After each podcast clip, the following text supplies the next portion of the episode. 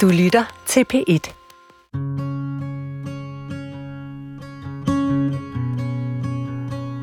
Jeg hedder Fine Grobbel. Jeg er, bliver 29 i morgen. Og øh, jeg har skrevet Ungeenheden, som kom i slutningen af april på Gads Forlag, som er min debutroman. Velkommen til første episode i anden sæson af serien Nye Skrivende. Det er i serien her, du bliver præsenteret for nogle af de mest spændende unge forfatterstemmer lige nu. Fine Gråbøl tager os med sin debutroman Unge Enheden med til et sted, hvor hovedpersonen lever sammen med andre i en form for parallelt samfund. Ungeenheden er øhm, et midlertidigt bosted for unge voksne i alderen 18-30 år med det, man vil kalde alvorlige øh, psykiske lidelser. På ungeenheden, der bor jeg-fortælleren, som ikke har et navn, og Sara, og Marie, og Hector, og Lasse. Og hvad er det, der gør, at de er nødt til at være sådan et sted, og ikke hjemme ved deres forældre eller i deres egen lejlighed? Jamen det er, at de, de har brug for døgnbemanding. De har brug for personale døgnet rundt. De er på ingen måde i stand til at tage vare på sig selv. Fine Gråbøl har gjort sig sine egne erfaringer og har meget at sige omkring psykiatrien. Ikke mindst for den del, der tager sig af unge med diagnoser som skizofreni og borderline og spiseforstyrrelser. Og det fortæller hun alt sammen om, da jeg møder hende en smuk sommerdag i Sydhavnen i København. Men lad os begynde med at få uddybet, hvorfor de unge, hun skriver om, har brug for at bo på et værelse med fælleskøkken og døgnbemanding.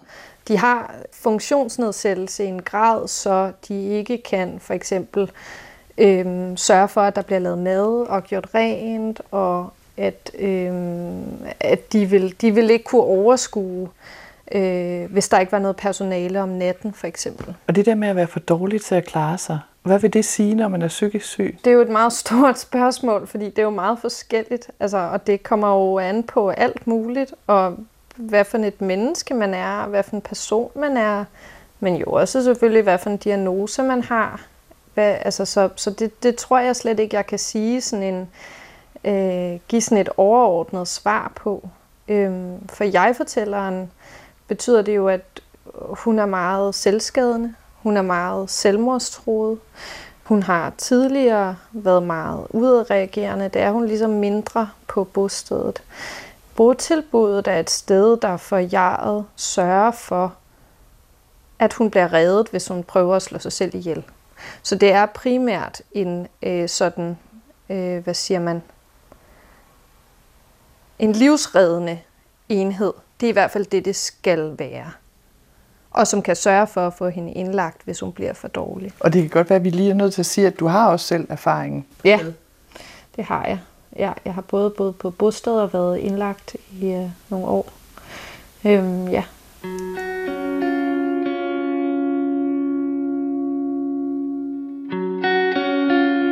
Og så bor jeg her i Sydhavnen med min kæreste og min datter i en øh, haveforening. Sådan en, øh, en he, altså det er helårsbeboelse, så det er ikke en, en kolonihave, men, men det kan sådan minde lidt om. Jeg er opvokset i Indre By i lejlighed, og efter det har jeg boet på Nørrebro. Øhm, så jeg har altid befundet mig sådan oppe over jorden. Øhm, der er noget helt vildt i at, at have en have, man kan træde ud i, og at, ja, at man kan se roserne og syrenerne springe ud og sådan noget. Det betyder enormt meget. Vil du vise mig din have? Ja, det vil jeg godt. Men jeg kan ikke fortælle dig noget om, hvad blomsterne hedder, fordi det er kun min kæreste, der... Jamen, han, og han er også virkelig helt utrolig god. Så tænker jeg, så kan jeg, så kan jeg hjælpe med for eksempel at sidde og drikke en drink, imens han ordner have eller et eller andet, ikke? Jeg har jo blandt andet fundet ud af, at høstanemonerne, som jeg elsker, når de springer ud, de er jo meget giftige. Altså som er rigtig giftige. Det er jo ikke okay. så godt, når man har en, et barn på snart, eller et år tre måneder, ikke? Fortælleren reagerer jo meget dæmpet på alt det her kaos og dramatik, der jo er, og livstruende situationer. Ja. Hvordan kan det være, at du har lagt det der filter ind? Øh, ja, altså jeg tror grundlæggende, jeg har jo øh, læst enormt meget litteratur, øh, som foregår i psykiatrien, og det gjorde jeg jo i forbindelse med mit arbejde med bogen. Jeg opbyggede sådan et eller andet form for pensum, som jeg læste, og hvor jeg var i dialog med, mm, eller følte mig i hvert fald i dialog med forskellige forfattere og forskellige skildringer af psykiatrien, som har været øh, vigtige. Og det, der slog mig, var, at øh, beskrivelser af psykiatrien er, er, øh, er meget slitte. Der er mange slitte metaforer. Der er meget øh, øhm, sådan næsten mytologisk stof, hvor mm, hvor jeg føler, at det er den samme fortælling, som bliver reproduceret, når vi skal skrive om psykiatrien. Det er sådan noget med at depressionens mørke eller et eller andet. Eller ned i galskabens hul. Og, og, og det er meget... Øhm, jeg havde ligesom... Tit, når vi bliver præsenteret for fremstillinger af psykiatrien, så møder vi et meget øhm, karakteristisk og fremtrædende jeg som på en eller anden måde er ud for en, øh, der opstår en eller anden krise i jegets liv, så jeget måske bliver indlagt på en psykiatrisk afdeling, og det kan være voldsomt for jeget at opleve også de andre patienter, som er bare helt sindssyge og gale, og måske også bliver fremstillet sådan lidt tomme i virkeligheden, uden så meget karakter.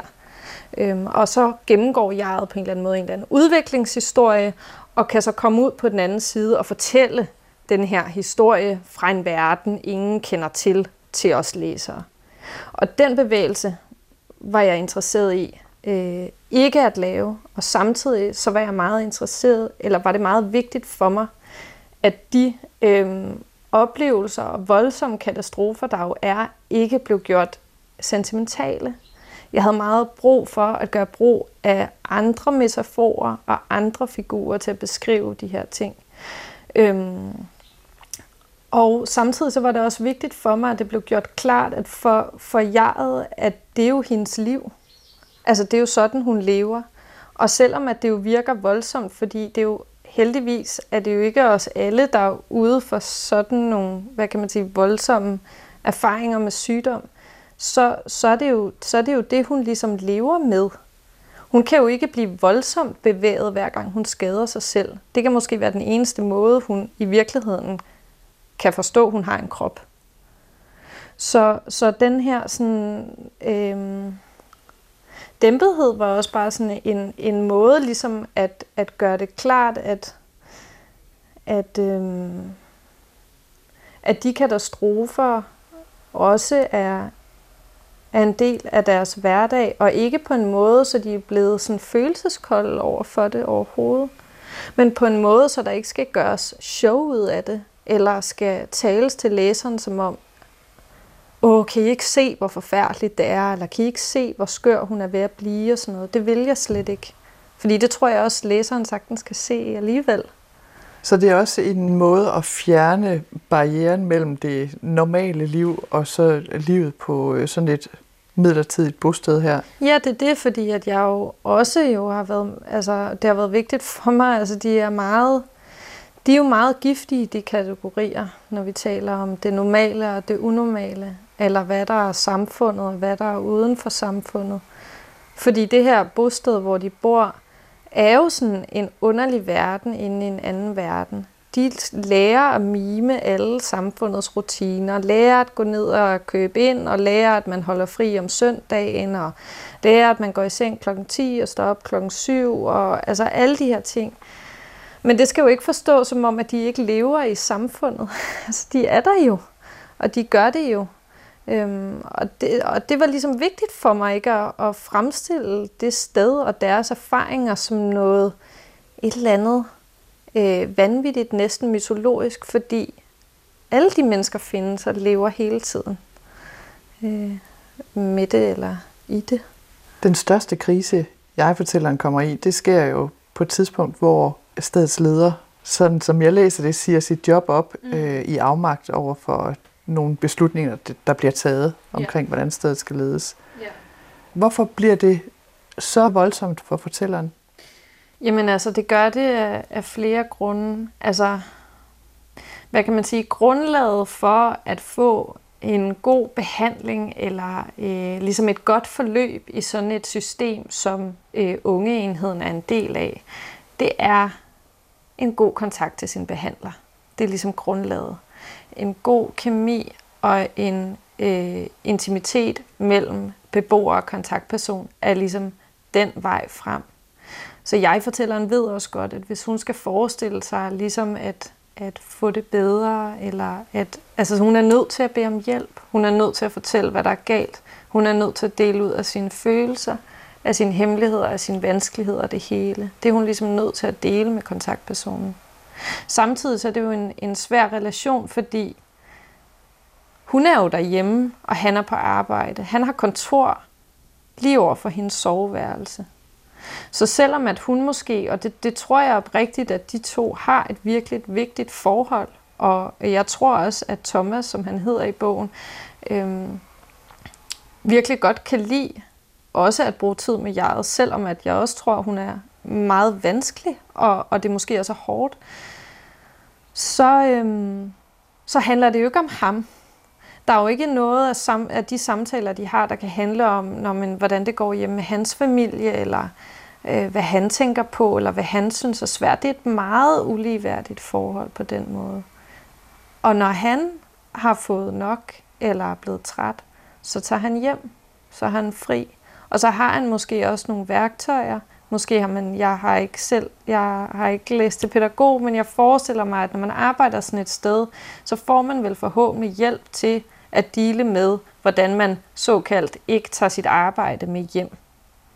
Men det arbejde er der jo også for jeget. Hun kan ikke tage fri, eller hun kan ikke ligesom...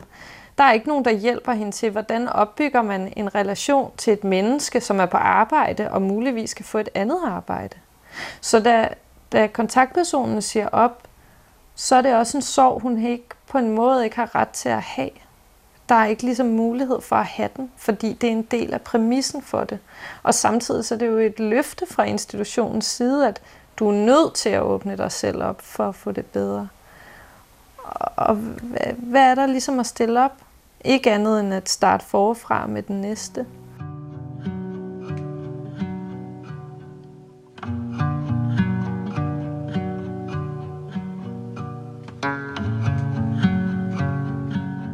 Da klokken bliver fem, beslutter jeg mig for, at det er morgen nok til mig. Jeg ruller gardinet op og ser ud let blåligt i vejret. Snart tager nattevagterne hjem, og dagspersonalet møder ind.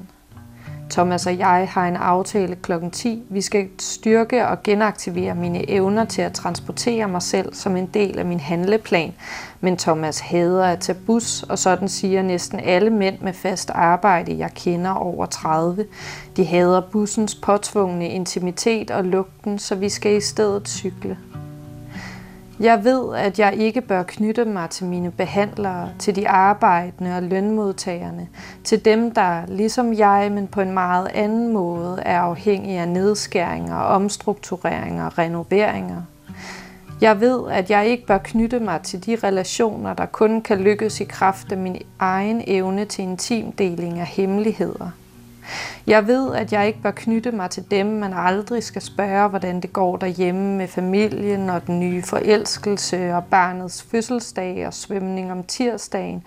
Dem, som har lært at passe på sig selv i mødet med psykiatriske patienter, men aldrig har lært os samme selvomsorg i mødet med behandlingssystemet. Jeg kan se på det svage lys gennem gardinet, at denne dag bliver varm og mild. Jeg kan se på væggene, at de strækker sig længere væk, men indhylder mig alligevel. Da jeg åbner vinduet, strømmer den kølige natteluft ind som en kommende opstand. Jeg har to kopper tilbage, resten er kommet til at knuse hver dag alene med begge hænder. Jeg tænder elkedlen og hælder næstkaffe i en af kopperne. I den anden kop kommer jeg rød frugtyoghurt. Det er ikke fordi jeg er sulten, men vores daglige ritualer er de bedste illusioner om en ny begyndelse, en ny cyklus. Som om jeg kan bygge oven på denne bristede verden og disse indvendige ruiner, som havde jeg kræfterne. Først cigaretten og kaffen, så yoghurt. Når klokken bliver halv seks, tænder jeg for fjernsynet.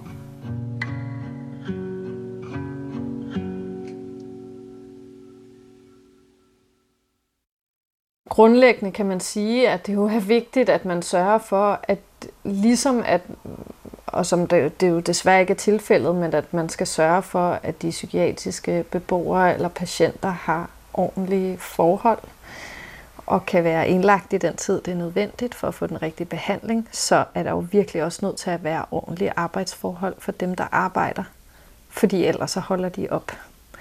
Så når, når arbejdsforholdene er så dårlige, som, som de jo sådan lidt svagt bliver beskrevet nogle gange på bostedet, der er jo flere, der er jo også, nattevagten kommer over os til sidst sådan lidt, måske bliver han sygemeldt over en længere periode, man får det ikke rigtigt at vide, men der er i hvert fald der, der er en ustabilitet i, den, øh, i personalet. Øhm, så det, det, er jo en, altså det er jo en katastrofe, at der er så dårlige arbejdsforhold, at folk ikke kan blive de steder, hvor de arbejder, fordi det betyder alt for de mennesker, der lever, og det kan vælte deres verden jo fuldstændig, at de stopper. Og så tror jeg da, at, at, øh, at, at det er vigtigt, at man tager de snakke som kontaktperson med den, man er kontaktperson for, hvad det er for en relation. At man ikke ligesom på en eller anden måde lader det være udtalt. De alle ved det jo godt. Og det er jo ikke ens betydende med, at man ikke kan have opbygget et rigtig dejligt forhold, eller at man også engang imellem kan tale i telefon, når man ikke længere er kontaktperson eller et eller andet. Men jeg tror virkelig, at de der grænser er vigtige, og at man siger dem højt.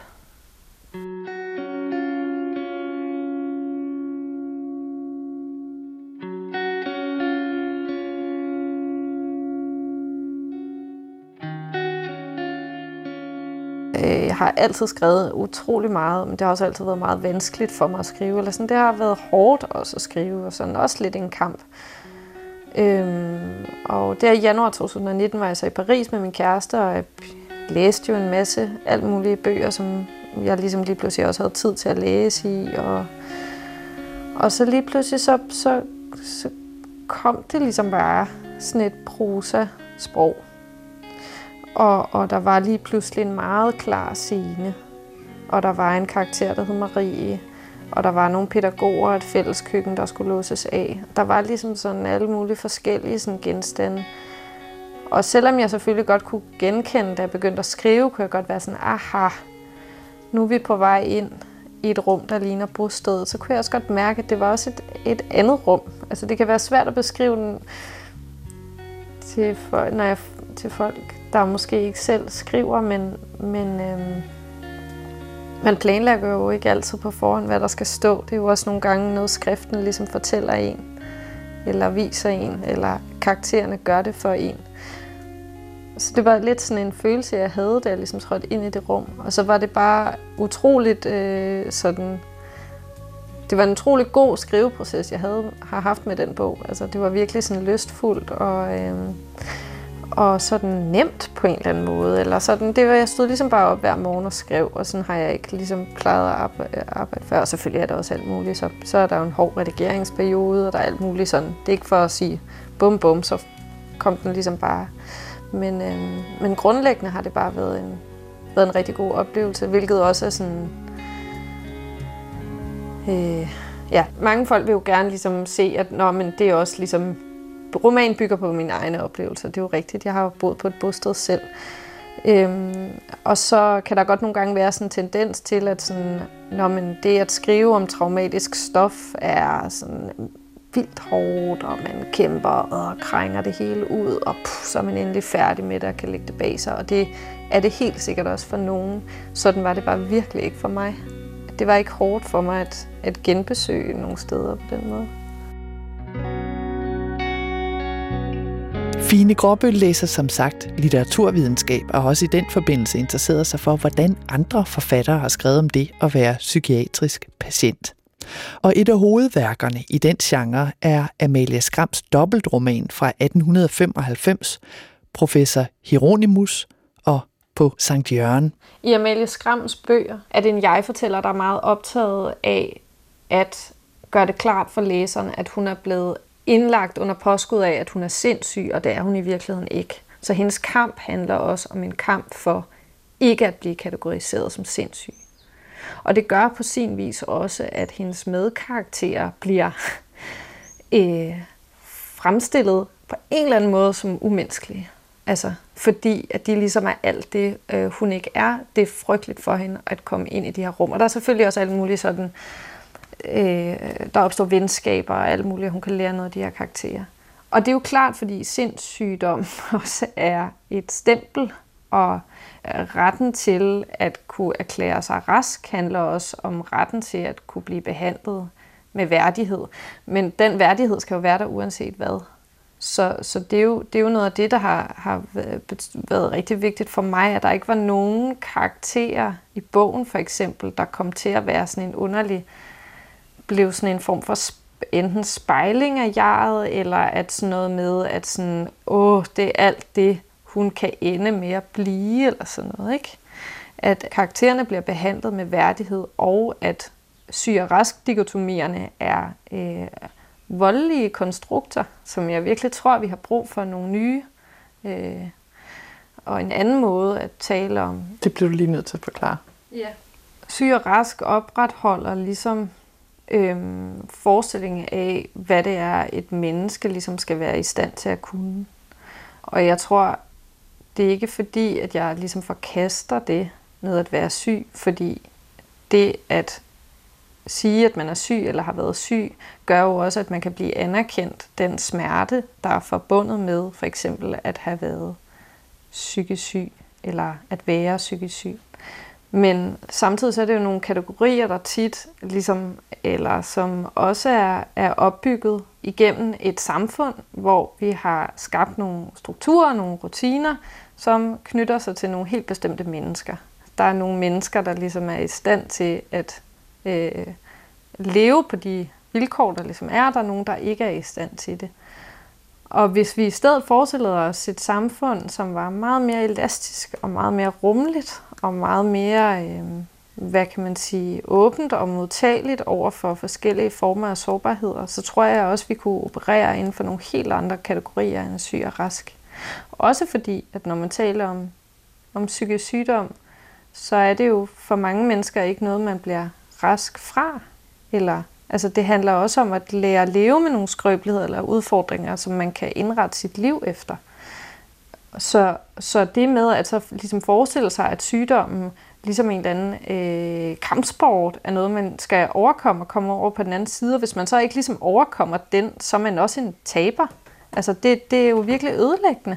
For dig er det så muligt at indrette dit liv, så du forlader den der skala. Jeg, mm. jeg ved ikke, hvor du er henad i dit Nej. forløb, men hvor er det, du godt kan gøre det, og hvor er det, det bliver svært? Altså, sådan bare for sådan, altså jeg har jo ikke længere kontakt med psykiatrien, og det har jeg ikke haft i mange år, og jeg har heller ikke nogen diagnoser længere.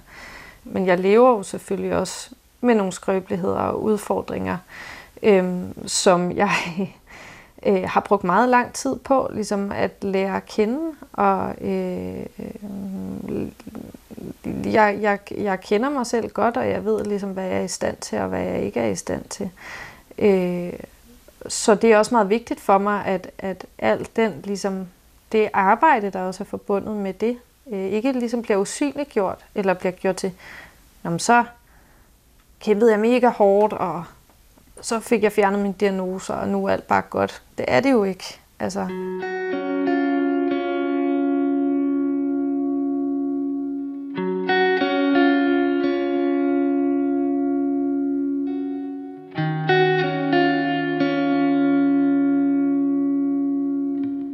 Altså, der er masser af farver. Der er mange farver. Jeg synes, de der røde valmuer er helt vildt flotte.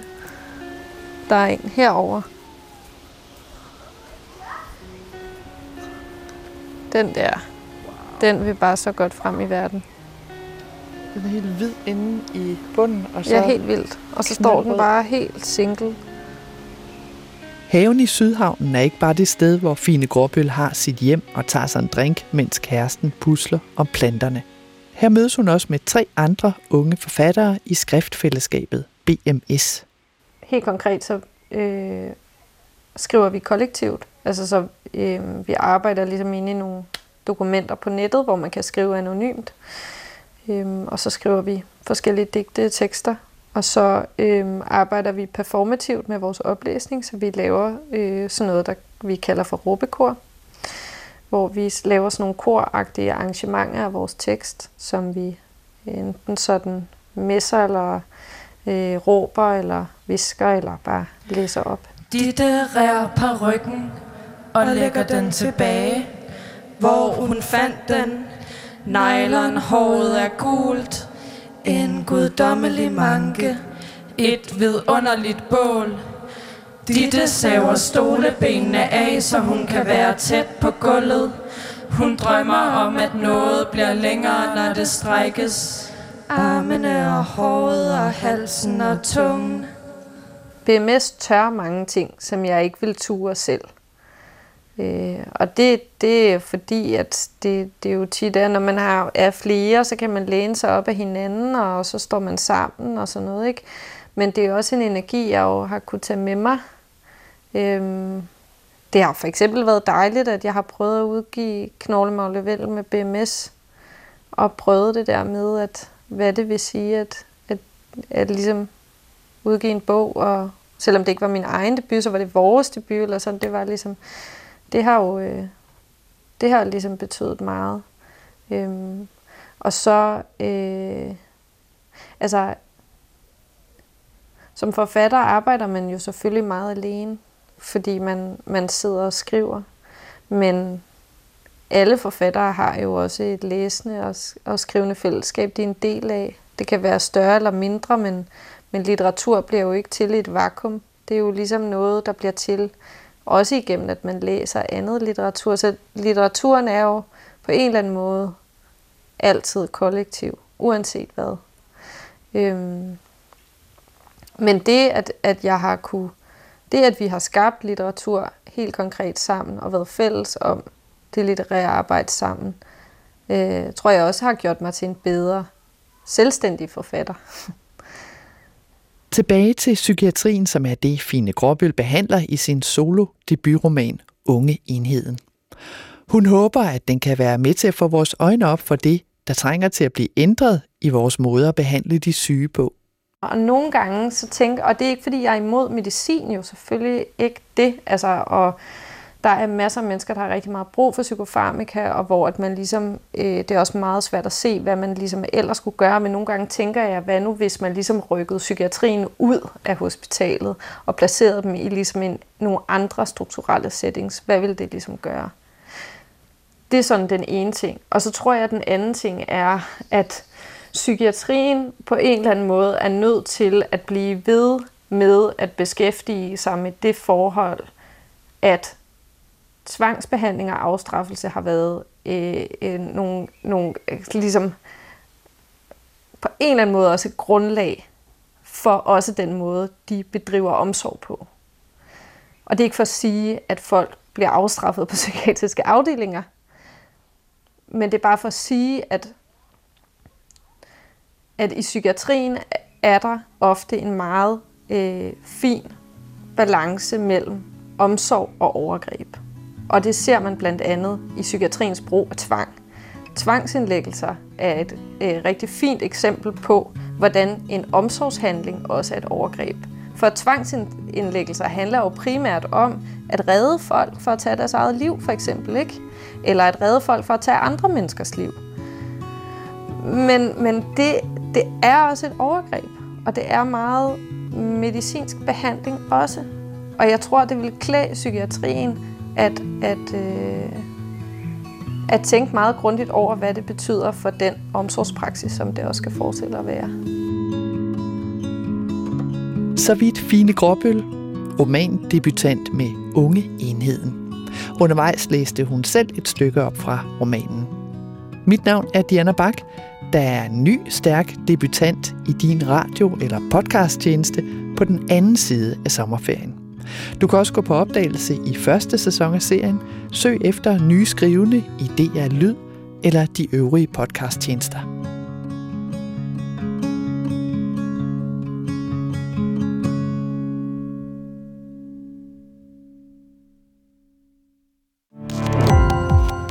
Gå på opdagelse i alle DR's podcast og radioprogrammer. I appen DR Lyd.